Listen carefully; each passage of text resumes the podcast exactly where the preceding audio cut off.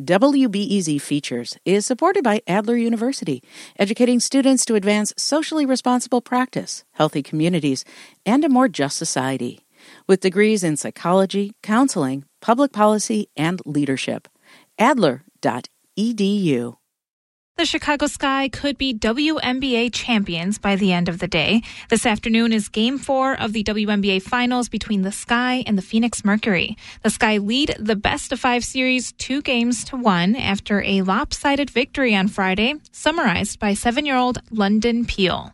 The Phoenix got like like destroyed by like almost 40 points.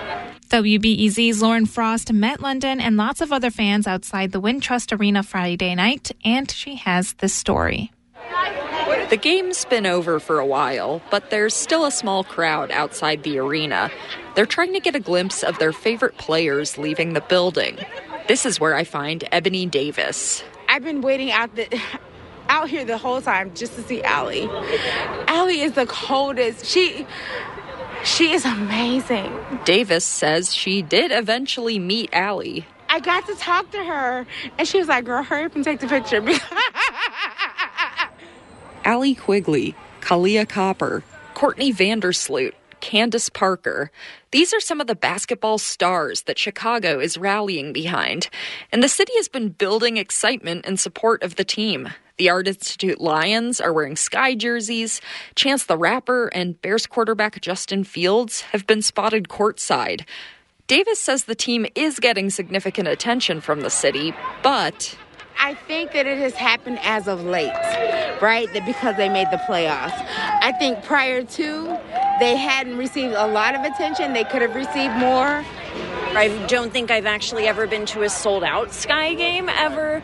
Ricky Hill has been a season ticket holder since 2016. This 25th season of the WNBA really feels like a corner has been turned and it has become more mainstream.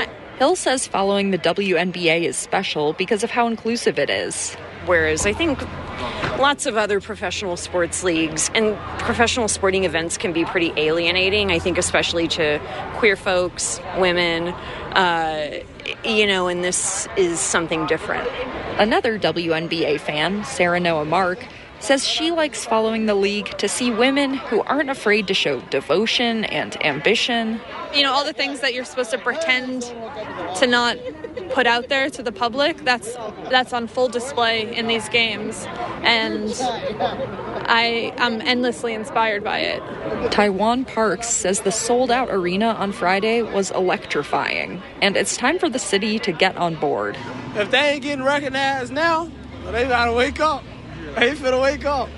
When I asked about the team's chances of winning the best of five series, Parks had the classic confidence of Chicago sports fans and echoed the crowd's chant from the game Sky in four.